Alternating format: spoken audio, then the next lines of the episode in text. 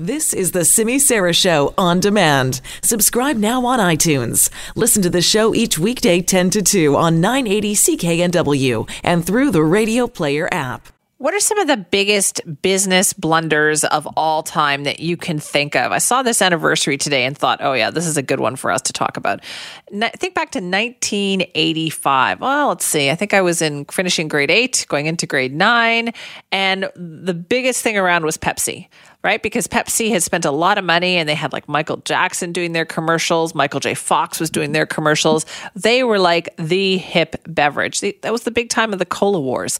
Uh, this was a very big deal back then. So Pepsi was really gaining on Coca Cola and taking over that soft drink market. So Coke was in trouble back then.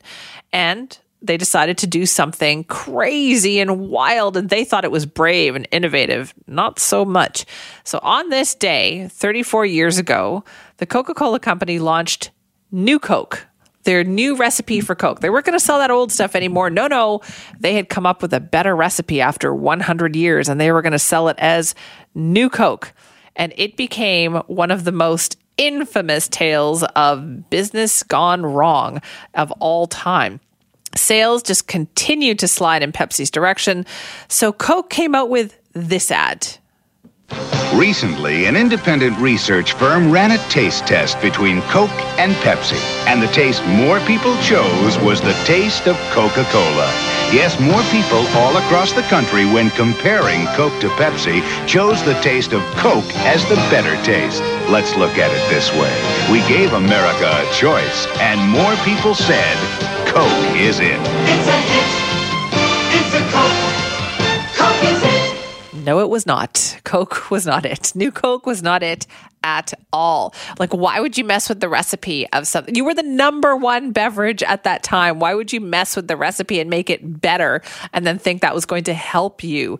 It did not.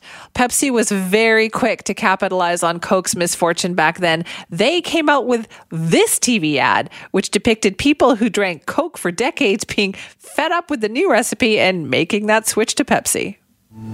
What's the matter, Wilbur? They changed my Coke. Something wrong with it? I know but they sure changed it. Could have asked. Right, coulda. I stuck with them through three wars and a couple of dust storms, but this is too much. Guess something big made them change. Right big.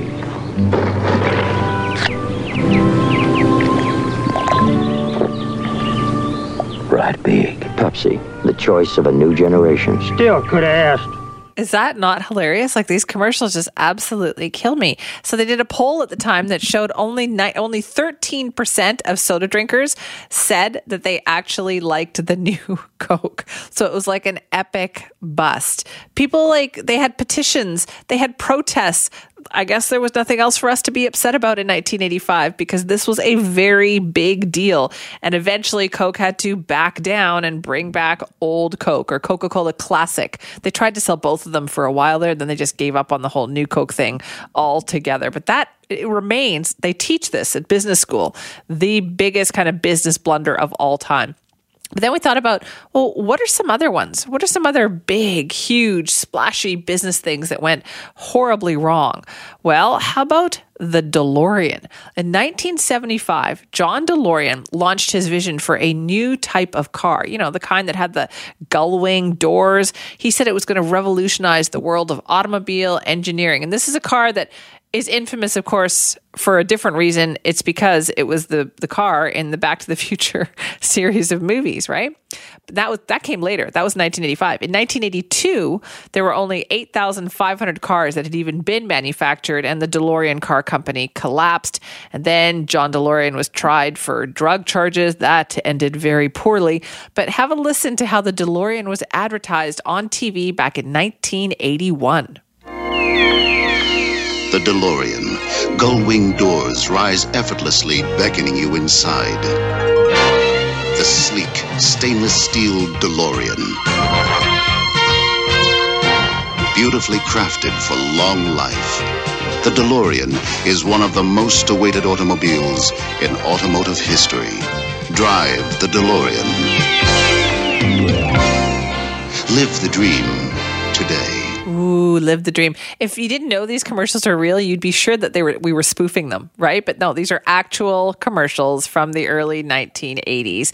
The DeLorean now, if somebody sees it, the only thing they think of is Back to the Future and the flux capacitor. They don't think of the actual DeLorean vehicles. But there is one actually around here. I've seen one.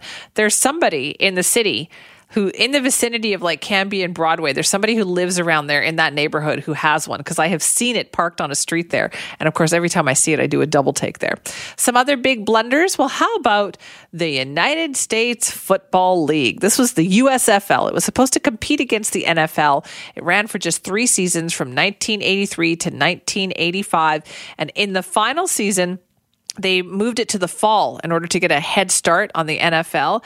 And that was all because of the determination of one man. And yes, everything old is new again. The owner of the New Jersey Generals, that would be Donald Trump. Well, we had a good league, but I always said spring football will never work.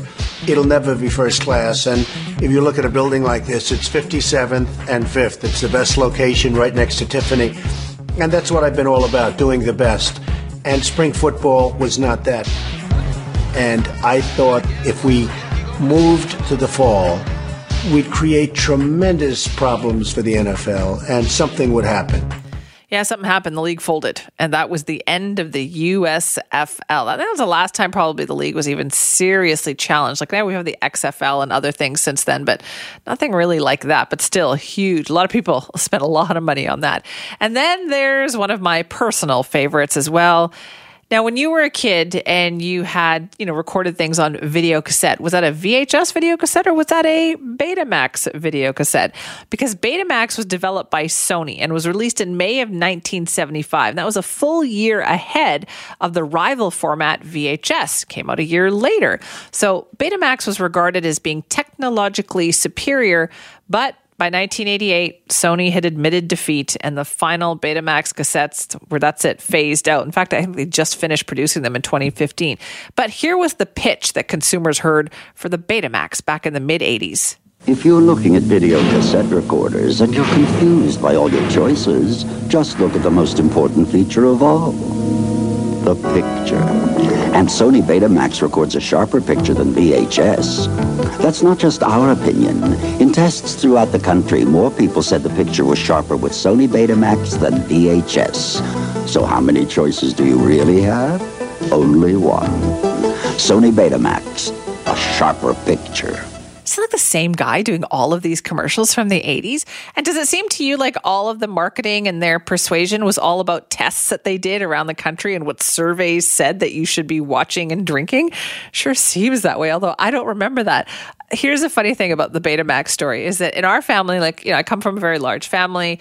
So we decided back in the early 80s that when when they were going to get a video cassette recorder that everybody should get the same format because obviously we were going to record things and we were going to swap tapes and all that kind of stuff. So collectively, as a huge family, we all bought, wait for it, Betamax. Like all of us.